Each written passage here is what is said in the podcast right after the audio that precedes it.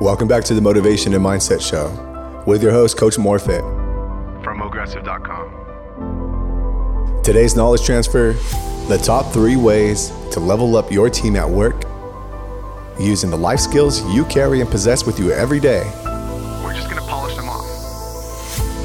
Start implementing what you're listening every day starting right now. Think and reflect on these episodes as you lift yourself up in the mornings, after lunch, during traffic, or during the second half of your day. The knowledge transferred to you today is a tool, a guide, one of thousands of cards you carry in your mental banks and emotional back pockets. Middle managers' burnout rates have reached a record high in 2022, holding strong at 43% according to Bloomberg. As we transition back and forth from pre to post COVID rules, it's caused a stir or an array of unwanted stress. So, how can we still grow as a team to keep up with the company's policies and product or service demands? As a manager, these are questions you have to start developing or anticipating more often.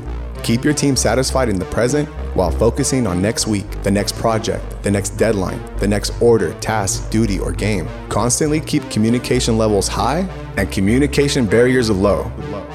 You want your team members to speak their minds to you openly but tactically. For example, banning Trump on Twitter. Yeah, we're gonna go there. See how tight you just got? As a leader, how do you break this tension? See how tight you just got? Anyways, that's another episode for a different day. So, was it a good thing or a bad thing? Let me play devil advocate for a second here. While he was tweeting as president, you knew exactly who he was, what he was. Nobody was feeding him lines in his ear or on the television prompter. 100% raw information from the horse's mouth, as they say. As they say. As they say. But by banning him, you don't know what his next move might be. Everyone hints and puts clues on their Twitter feeds, anyways. The more you let him speak openly, the more you can develop your own opinion about him, not from the 5 o'clock news or breaking stories or digital clickbaits. Nope. Nope. Just his words and your opinion. So keep it simple at work and with your team, your dream team. Your dream team. Here's my top three focus points to make the most impact with your dream team. Number one is trust. You, and I mean you as a manager, not a person, there's nothing personal here. You. It's just business. And let your team know that as well. You have to be the one to develop the trust with your team members if you want to create the dream team, not the other way around and expect them to come to you. You're the teacher, they're your students, regardless of age, gender, beliefs, or backgrounds. Dr. Neil Tyson Degrassi said this As a teacher, I'm coming down to your playing field, your way of learning and I'm going to teach you knowledge or educate you on your playing field. Your playing field. Based on the ways you know how to learn. You know how to learn. Not the other way around. Not the other way around. As a teacher, I already know this knowledge. Why should I teach it in a way I know how? I want to teach it in a way so you'll know how. You have to learn about your team, peers, co-workers, and even company missions. What they like, who their favorite heroes, celebrities, football teams, hobbies, passions, strengths, weaknesses, and so forth. To cross reference familiarity to them. Walk them from the unknown to the known and watch your team trust you every day more and more because you care. You care about them, you care about your company, you care about your reputation as a leader. Or maybe you have morals, values, personal work ethics that were taught to you by past leaders, parents, or guardians. During my time as a team leader in the military, I had soldiers from all walks of life different cultures, childhoods, families, countries, dialects, income brackets, regions, education levels you name it, I've seen it. Nothing surprises me anymore. Once you get exposed to the real world, nothing surprises you anymore. You just understand the game a little bit better.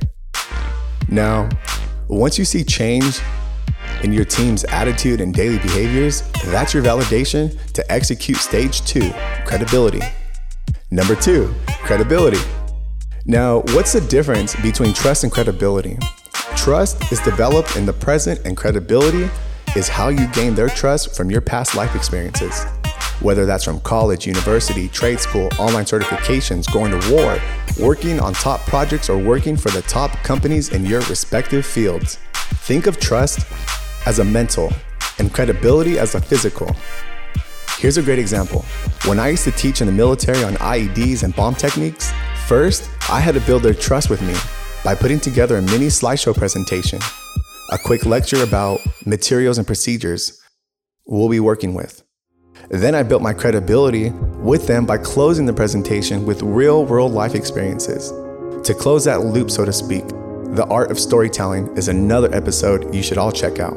How to deliver your message the most effective and engageful way.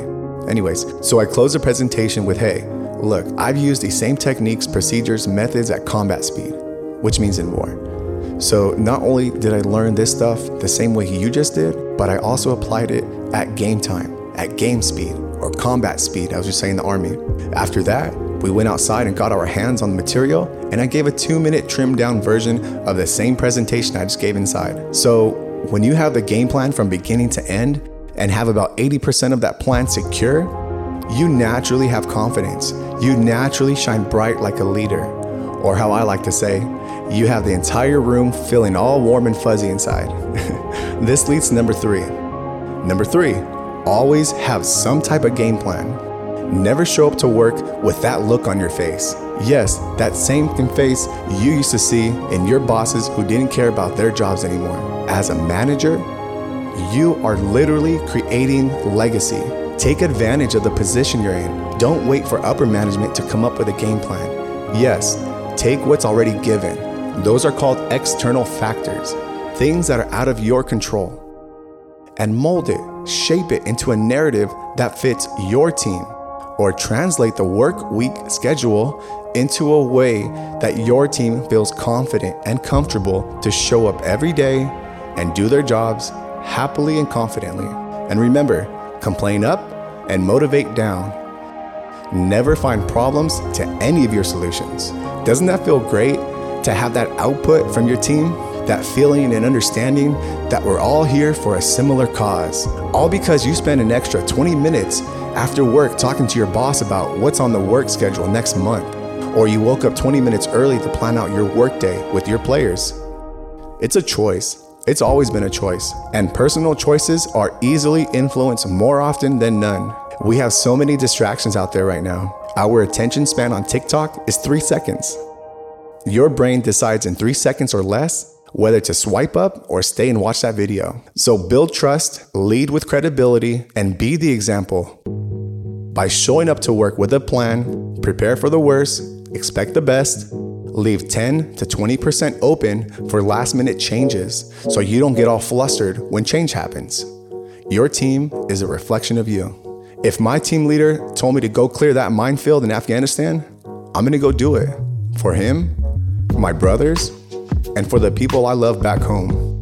Because I know he's not choosing me because of how I walk, talk, or eat. He's choosing me because I'm the best at what I do.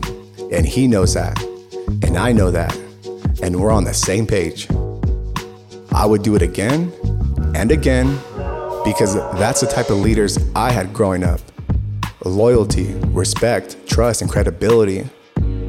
I know his orders were for the greater good of the mission so we can all go back home alive in one piece together. That's how deep and intimate and vulnerable you need to be with your teams. Show a little weakness behind the scenes to increase the overall dynamic, bond, cohesion, brotherhood, sisterhood in the public scenes. That's how I used to build dream teams. And not just dream teams, but lasting, long term, loyal dream teams, which creates generational leaders. And leaders nowadays are far and few, which is why I'm transferring this knowledge to you. I've been around the block in leadership positions in the past. I've seen the good, bad, ugly, and everything in between. But at the end, it's just work, right? Some can turn that switch on and off super fast. Others, others need to turn this into a lifestyle. See, we all have different personal reasons for everything we choose to do. So decide what type of leader or leadership you want to be or create. Do you want to invest in legacy for your subordinates and junior leaders? Or are you just there chasing a paycheck? Either way, it's a reflection of the type of person you are overall. And that's all determined by your morals, values, ethics, beliefs, aspirations, and inspirations. We have to start trusting ourselves again, to start or restart our lives again, and start living our lives the way we want to live our lives, not what others want for us. Trust the process, trust your decisions, and trust your gut intuitions. Fail elegantly and fail fast. Get back up with a habit of consistency. It'll fight for you on those days when you can. And if consistency doesn't fight for you, hopefully, hopefully, your team will be right there because of your leadership.